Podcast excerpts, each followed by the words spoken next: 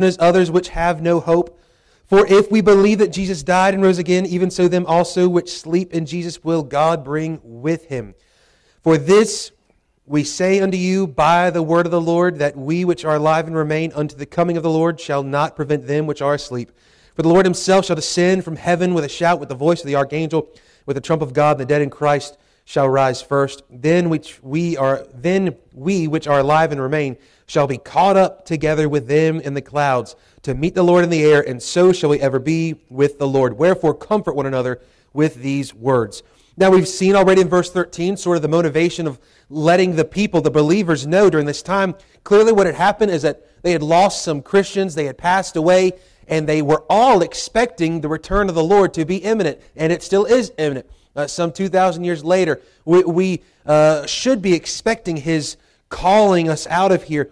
But for them, they were getting concerned that those who had gone on, those who had passed already, might be prevented in their day of resurrection or that they might lose out on some sort of reward or blessing from it. We'll get into some of that today, uh, Lord willing. And, then in verse 14, uh, we see the gospel clearly presented once more as the overarching theme of the entire Christian life. It is not just a doctrine, it is the doctrine, right? Woven throughout everything in our life in all of our orthodoxy and all of our doctrine and all of our practice. There is the gospel. We also find the promise at the end of it that those who are asleep in Jesus, those who are the dead in Christ, God will bring with him on that day. Now, verses 15 and 16 is where we're going to get into today. Verse 15 shows us that Paul begins to reveal the revelation of the resurrection of the dead in Christ, which he had been shown by the Lord. He says, For this we say unto you by the word of the Lord. Now, this is something that he has been saying already up to this point, right? He had said it earlier on in chapter 4. He says, Furthermore, then we beseech you, brethren, and exhort you by the Lord Jesus. Here's the idea is that he is not speaking on his own behalf. He is not speaking his own truth. He is not coming up with his own doctrines. Paul is speaking what God has revealed to him and given to him first and foremost in the written word. And secondly, what we're going to see is that this appears to be that Paul himself, and specifically Paul, the apostle, had been given this direct information by the Lord Jesus Christ in a time of teaching to give to the church. The resurrection of the dead in Christ and the rapture of the living church was always meant to be uh, the motivation of the church to live our Christian life and as well to be where we place our eyes, our hope, our focus upon the future. Because for them, the future was imminent, meaning it could happen any time, any day, any hour, any second, but they also knew it had not yet come to pass. So it's something that they longed for, it was something that they lived for, and as well it should be for us today. MacDonald writes, He received this as direct revelation from the Lord. We're not told how he received it, whether by a vision, by an audible voice, or by an inward impression of the Holy Spirit, but it is definitely a truth unknown to men up to that time. There was still much mystery uh, even then as much as there is now. However, what we do know is as the day approaches, as we get closer and closer, what the Bible seems to teach us is that many of these things will begin to be revealed and, and, will become enlightened to us, not by some sort of uh, mysticality or anything like this, but rather by the Word of God and the Holy Spirit of God who opens up our eyes to the Word, applies the Word to our heart, teaches us the word, uh, corrects us by the word. And so, what we've got to see is the importance here, even for them in the early church, and the importance for us today, is to live a life with two things constant in our life the Word of God by the Spirit of God. That's it. That is our Christian life. That is our Christian walk. Now, this was a mystery that had been made known, and, and what you can clearly see, and we'll go back to this passage several times. But in 1 Corinthians 15, Paul says, Behold, I show you a mystery. We shall not all sleep, but we shall be changed. And so, Paul here was clearly revealing what had been revealed to him. He says, For this we say unto you by the word of the Lord. This is also authority. It is showing that this is God's very word given through Paul. We've got to understand that the early church, God was still using those men, those apostles, those men of the New Testament to write out and to give us the full, final, complete Word of God that you and I have now preserved to us in our own language that we can hold in our lap, that we can have multiple copies of, that we can have it in different languages and all these different things. Word of God is precious, and as it should be. It was for them. They hung on to every word that was spoken because they needed to know God all the more. They needed the encouragement to continue to press on and to look forward to that coming day. For this was saying to you by the word of the Lord that we which are alive and remain unto the coming of the Lord shall not prevent them which are asleep. So here now he talks specifically about those two groups of people. One, the first group is us, if you will, right? If the rapture happens today, that's us who are alive and remain. We're not going to prevent those which are asleep in Christ. Matter of fact, he's going to get into the very next uh, verse, and he's talked about this already, uh, alluding to this, that those who are dead in Christ will rise first. They will be resurrected before we are raptured. Now, uh, the Bible Knowledge Commentary writes and says, Not only will the souls of the dead in Christ return with him, but their bodies will also be resurrected at his coming. The bodies of the dead Christians will be resurrected immediately before living Christians are conveyed upward. Clearly, Paul believed that he and his Thessalonian readers might well be alive when the Lord returned. He believed that the rapture was imminent and that it could take place at any moment. And this truth of imminency brought comfort, as it should today. Now, when you and I think about the end times or eschatology, here's what I have for many Christians. When they talk to me about things and doctrines, normally the one that they're concerned about the most is end times. Normally, the one that they're confused about the most is also end times. Here's the, here's the problem of our day. We are so hyper focused on the end times being viewed out of the world around us than we are what the Bible tells us it's going to be. We get fixated on the politics, the economics, the, the world, the, the, the rumors of wars and the wars and the earthquakes and the famines and the different things that we see throughout the world. And we get so hyper fixated on those things that we forget to fixate on the only thing that matters, and that is Christ. It is not the Antichrist that matters in this grand scheme. It is Jesus, the Christ, the Lamb of God. He's the only one that matters. As a matter of fact, in the early church, none of them were looking around at the world around them, anticipating then the coming. They were looking at the sheer fact that Jesus said he would come. You and I, the thing that promises us that Jesus is coming soon, quickly, perhaps even in our day, is not that things are getting worse here in America. It's that the Bible says it's going to happen. Now, we've got to understand, things are going to get worse here in America. How do you know? Sin is rampant. It's all over the world, by the way, though. The world seems to be collapsing and slowly moving to a day of chaos now, this is important, though, that it does this. And we're going to get into this in Second Thessalonians. There has to be this great falling away. What is a falling away? Well, it's not the world. The world has already fallen, but it's in the church, and it's happening all around us. But furthermore, with this falling away in the church, there are several things that have to happen. There has to be this continued falling away of those who claim to know Christ. And there's a great many who claim to know Him and don't. There's a great many who claim to be Christians. You know, there's 2 billion alleged Christians in the world today. I don't believe it. We say, why would you not believe it? If they're claiming on statistics and all these things. If there were 2 billion Christians out of 8 billion people, do you think the world would be in the shape that it's in? I don't think so. Not with the influence that a Christian, a real Christian, should be. So that either says, one, that there are 2 billion Christians out there, and they are just not living as they ought to, as light and salt, or there's not actually 2 billion Christians. I believe that one's probably the more likely of the two. But the rest of the world is going to continue to go into a place of chaos, destruction, disorder, a place that is going to, if you will, blow up so it can be rebuilt. And there's going to be a guy that comes in on the scene who's going to say, I've got all the answers to your problems. I'm going to take care of everything. I'm going to bring about peace. It's going to be an antichrist. Now we've got to understand that the world is going to be duped. It's duped already.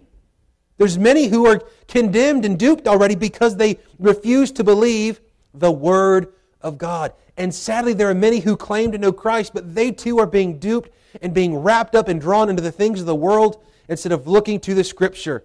I know this sounds so elementary of late, as we've looked in Sunday school and, and, and the worship services, but there is such an importance on being and knowing and living the Word of God. This is our bread. We need this for every portion of our life. We must as well, because the Bible teaches us this, believe that the coming of the Lord is imminent. Any day. Now, we see in the scripture where Jesus says, Surely I come quickly. Now, you and I think about quickly and quickness. It is a suddenness, is the idea. It will be sudden, as a thief in the night, if you will. But even more than that, it's going to happen so rapidly that there will be no time to pause time or to think about things or to go through and go, well, you know, uh, maybe I need to get things right now, or uh, what's that great big light in the sky? Let me get this right real quick. Both verses here, well, really, verses 14, 15, 16, and 17 are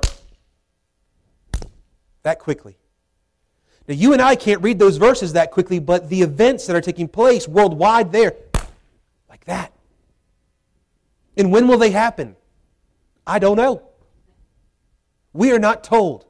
We're simply told that they're going to happen. Now, this is the problem because now, with that information, you and I have a couple choices. One, we can be like the scoffers and say, well, we've always said the Lord's going to come back, so maybe he's just not going to. He hasn't come back yet. That's a danger. One, because it's a denial of Scripture, and two, you lose every bit of motivation to even live this life as a Christian. What's the point if he's not coming back? What's the point if I'm just going to die and not be resurrected? What's the point if I'm going to uh, uh, have to go through the tribulation? It, it, there is no point, right? But as well, we've got to look and understand that if we get into this sort of mentality, we're, we're going to be in some rough shape. Thomas writes proper Christian anticipation provides for the imminent return of Christ. His coming will be sudden and unexpected, in any moment possibility. No divinely revealed prophecies remain to be fulfilled before that event without setting a deadline. Paul hopes that it will transpire in his own lifetime. Let me ask us this morning do we hope that it happens in our lifetime? We should. You know, there's sometimes that we truthfully don't live quite like that. We often want to live our, our life, we want to continue to live our life, and the reason being is because we have tied ourselves so much down to this world that it feels much more like home than eternity does. This world is not our home. Jesus said his kingdom is not of this world. We are not meant to live in this fallen world or in this fallen flesh forever. As a matter of fact, the moment we got saved, the moment we trusted Christ, the promise and the assurance was given to us that we one day would put off this mortal flesh, this sinful flesh. If not, then what in the world is it all for? Jesus says, tells us all about this. He's the first fruits Uh, uh, of the resurrection, that it's because of his resurrection that we are promised a resurrection, or if we are alive and remaining, to be snatched out, to be called out, to be translated as it used to be referred to with this doctrine. This is saying to you by the word of the Lord, the, that we which are alive and remain unto the coming of the Lord shall not prevent them which are asleep. Two words bear comment. The word translated as coming is parousia and is the word often used for the return of our Lord. The word translated as prevent, phthano, has the sense to come before or to precede. Moreover, this statement is backed by the authority of the word of the Lord. We who survive those dead in Christ at his coming will not precede them in the resurrection. And here is why. Because of this word, we find that the assurance is for those Thessalonian Christians they're going, hey, Paul, we've got some questions. They sent it back with Timothy. They're going, we're kind of confused about this. You know, uh, sister and brother and uh, you know, sister so and so and brother so and so, they, they've died. Uh, when, when Jesus calls us out of here, when he returns for us, are we going to prevent them? Are we going to go first? Are they going to be left in the ground because they've died? And here, the Lord clearly makes this clear for them. No. The answer is no. You won't prevent them. You won't precede them. You won't go before them. They have died in Christ. They are safe and secure. Furthermore, the understanding of prevent is not only to go before, but to be advantaged. The concern for the Thessalonians is that those who had already died would be disadvantaged to those who are alive with Christ when Christ returns. Now, this was their idea and understanding. Okay, so if the Lord comes back, Paul, today, we're going to be, we're up. We're up and out of here, right? I got a friend of mine, a pastor friend of mine, who says, when the horn toots, we will scoot, right? That's, that's one way of putting it. Yeah, that's, that's my friend. But, but when, when warned that day, they, they were concerned of, are we going to go before them? And then is just nothing going to happen to them? Are we at a better advantage than they are? What about brother so and so? He was a faithful deacon or a faithful pastor or just a faithful Christian. What's going to happen to him? Is he just going to be left behind? Is his body just going to be left to rot? Will there be resurrection for him? And here, this passage makes it abundantly clear. And this is the very reason why we read it, or at least why I read it and preach it at graveside services. Because you and I at a graveside, we stand around, we've got the, we've got the, the you know, the, the, the whole, the body, the whole thing. We're all gathered around. We, everyone's sad. Everyone's still just weeping, even at times, right? And then what happens? We read this passage. Why? Because you're about to put this into the ground and you're not going to see that casket anymore. You're not going to go. You're not going to even see the casket, so it means you're not going to see the body anymore. You go, what? Where's our hope?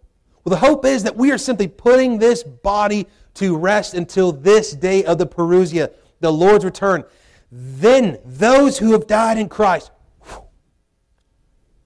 will be gone. Now, I love this portion of a funeral service. It sounds so odd to say that I like a funeral service in the first place. But for those who know Christ, I love that reminder of standing around that grave. Because it's a reminder that if the Lord returned right then and right there, I'm underneath the funeral home's little tent there, the wind's blowing, people are standing around. Well, he's coming up, and then I'm going. What a sight that would be. What a moment that would be. Now, you and I don't think of that because there in that moment we're grieving. We're sad. And here the Thessalonians knew about grief, but he had said because of the resurrection, because of the rapture, we don't sorrow as if we don't have any hope. As a matter of fact, because of the resurrection, because of the rapture of the church, those who are alive and remain, we have the only hope that there is. Outside of that, there is no hope. If there was no resurrection of the dead in Christ, there would be no hope. If there was no rapture of the church, there would be no hope. For those that don't believe in a rapture, I feel awfully sorry for them. They have no hope. Their only hope is that either one, the tribulation isn't real, or two, they go through it and die quickly. That's an awful thought, isn't it? I'm thankful that if I kill over now, I'm going to beat y'all up there. You bury me, guess what? I'm going up first, and I'll see you in the air. It's going to be okay. And then I know this as well. If y'all beat me there, guess what? I'll see you in the air still. If I'm alive and remaining, if the Lord came today, gone. It's a hope, a confidence, an assurance.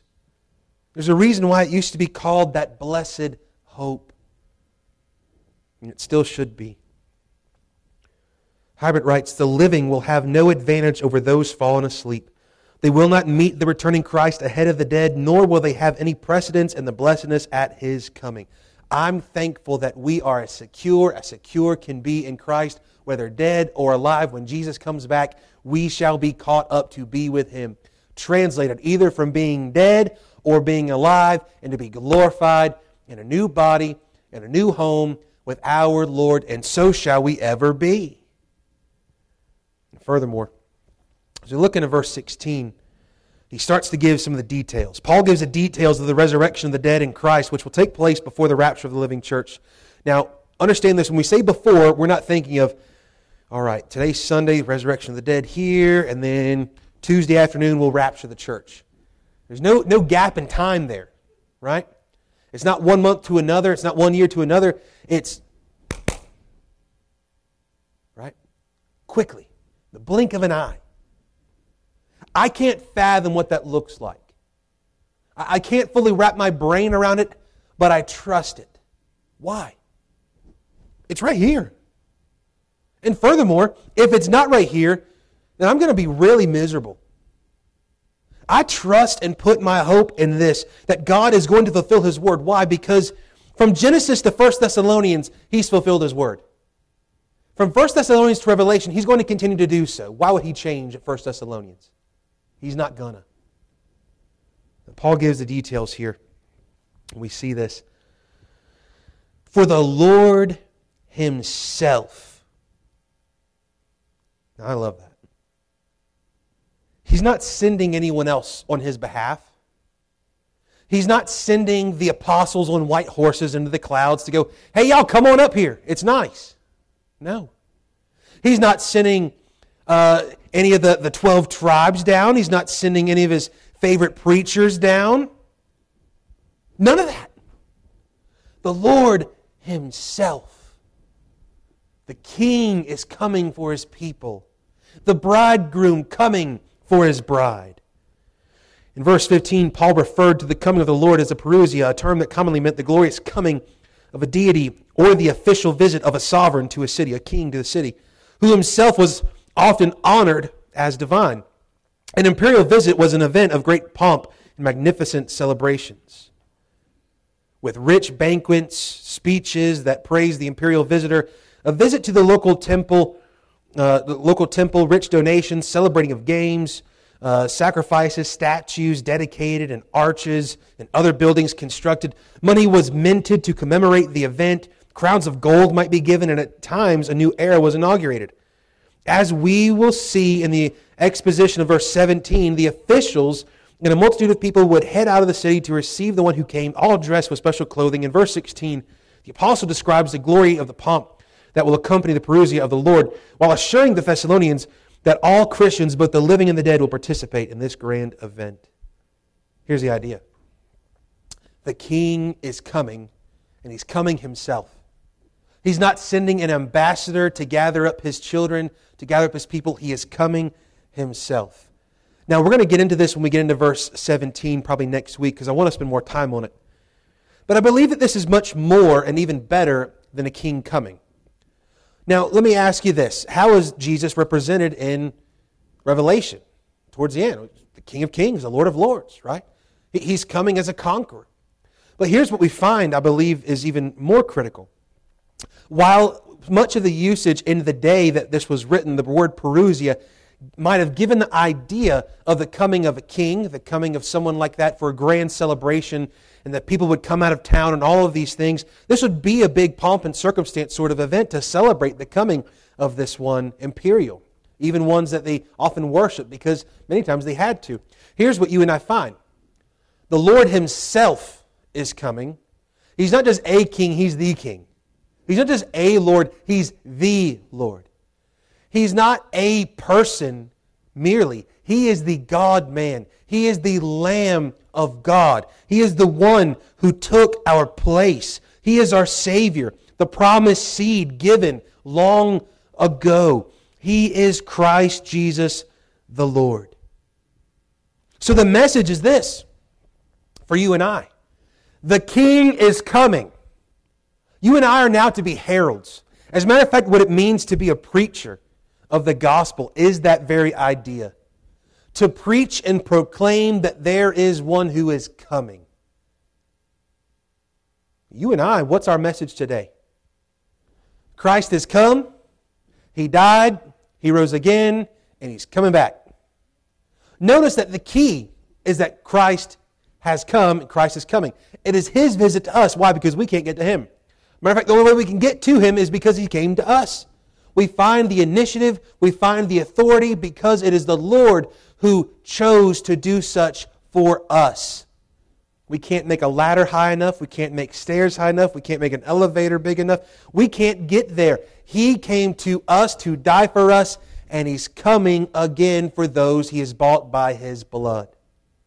Those who have been cleansed by His blood. Those who have been clothed in his righteousness. Christ will positionally and personally gather his people unto himself. Now, this is important because the Lord Himself shall descend from heaven. This tells us a couple things. Where is He at right now? Heaven. What's He doing in heaven? Is He not working? No, He's working. In fact, He had told His disciples, I'm going to go and prepare a place for you. He's interceding on my behalf right now. Every moment of your life, someone is praying for you. They just might be named Jesus. Now, that should encourage us. The Lord is ever at work as prophet, priest, and king on our behalf, interceding with his precious blood, with the very prayers on our behalf. And we understand this. You say, well, you know, I'm saved. So why do I need him to intercede for me? Because I am still here in this flesh. I won't need him to intercede when I'm with him. Why? Because I'm with him. And nobody will be with him in eternity who has not been translated from this mortal, this corruptible, and put on immortality and incorruption. So until that day, until I either am a dead in Christ or until the rapture of the church, he will ever intercede and plead for me on my behalf. But Jesus will leave his current position of being seated at the right hand of the Father, making intercession for us, and personally meet his resurrected and raptured people in the clouds, as was foretold. Matter of fact, when he ascended up, he looked down. Why do you look up here? Look, you're looking up here, so astonished, so amazed. The same Jesus is coming back in the clouds. Furthermore, we find this Old Testament, New Testament. We see this promise coming to pass, and it's the Lord Himself who will do it. Now, we've got to begin here, and I'm going to get more into it next week. The church is called the body of Christ, correct? But it's also called the bride of Christ. We're not merely talking about a king coming to visit the town. Now, this would be a special event, right? Now, you might, anybody when you were a kid, did you ever get to have like a, senator or a congressman or the president come to your town and you get to see him in like a motorcade? You get to wave at anybody? What couple, right? Now, you might remember whether you liked that president or not, I don't even know, uh, but you, you thought it was something neat, worthwhile to at least look and, oh, wait, wow, they're important, right? You wave a little, right? You throw some candy out or something for the parade. Here, this is bigger than a president, bigger than a queen. This is bigger than anybody or anything. This is the God of the universe stepping into the clouds to gather up his saints. Now, that's a wonderful thought. But it's better than that. This is not just a king coming down to stoop down into the clouds to gather up the paupers of which he saved by his own blood. That's something wonderful. This is the groom coming for the bride. And we're going to get into it next week, some of the details about it, the way in which this would take place. But those of you that got married, how many of y'all were a groom before? How many of you were a bride? How many of you aren't sure? Right? That's okay. All right. Try it again. but when you were a groom, I remember this. My, our wedding day was, it was just felt like it just flew by. But I remember it was a big deal when she walked in. Not when I walked in. Matter of fact, I was walking out before I went out and mainland talking to everybody, and they're like, hey, shouldn't you go to the, the back? Yeah, yeah, I'll get back. Hey, how you, good to see you. Oh, glad you made it, right? Finally go to the back, and then I come in. Nobody stood for me. They kind of looked, and they're like, well, you know, he did the best he could. And he looks all right. But when she walked in, everybody stood. Here's, here's the idea the Lord Jesus, who is the groom, the bridegroom, he's going to stand for his bride when he brings her home. He's going to call her to be with him. And so shall we ever be. Now, we think about this. If this word is simply understanding the idea of a coming king, Well, that's nice. That's a great thing to look at and to admire. But this is more personal, isn't it? Let me ask you what's a close relationship? You and the president, or you and your spouse? You and the spouse. Same here. This shows a deeper closeness that he is calling us to be with him, never to leave his side again. He says, With the voice of the archangel, with the trump of God, and the dead in Christ shall rise first. So here's what we know about this the shout of the Lord, voice of the archangel, and the trump of God. What we know about this is the Lord himself will call and gather his people together to be with him with urgency and authority. It's the idea of come up hither, like God tells to John in Revelation. Look up hither. We're going to go quick to be with him. There's urgency. But there is is well authority. It will be the time that you and I, who are in Christ, it will be the first time that He tells us to do something that we won't have the option to disobey. If you are saved, you're going up. And there's not a thing you can do about it. And that gives me hope.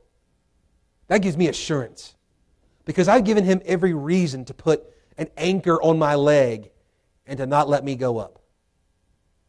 But praise the Lord, whether I die or whether he returns, I will go see my Lord. Not by any work that I have done. Matter of fact, all the works that I have done have proven as to why he had to come and die for me, anyways. So, therefore, what we're going to find is this not one of us are worthy to be a part of the bride of Christ, but on that day, you and I will hear the bridegroom call for his bride, and we shall go. Christ translates those who are dead in him first, then he will translate the living saints. We'll get into that in verse 17. And all of this will take place rapidly and can be further seen in detail in 1 Corinthians 15, 51 through 58, that mystery that Paul reveals the moment, the twinkling of an eye, the trump shall sound, and we're out of here. Today, uh, we're going to put a pause and close it there. But I want to encourage you today. Remember that Christ is coming. That is our message to the world today. But it is as well the motivation to live until we die or He comes. Let it not be something that causes us to be ignorant or confused or frightened, but rather to be the thing that drives us to trust in Him, that has our hearts gaze upward to the Lord everything in this life and look forward to that day when we get to be with Him. Let's pray. Lord, we love you. We thank you for this time. We're grateful that we can gather. We can look to your word. Help us, O oh Lord, to have this as the message that we proclaim and the motivation of our heart. Lord, we pray that you would prepare us now for this worship service. God, that you'd be glorified and honored through it. Lord, that you would be with those who are being baptized, that you would be with us as we partake uh, of the Lord's Supper today. God, that our hearts would be clean and pure before you. And Lord, that you would uh, just uh, answer our prayers, Lord, that your word would go forth and would accomplish great things. Lord, we ask for a mighty move of you today. We ask for your presence to be known. In Jesus' name, amen. All right, y'all, we'll take a pause for the cause.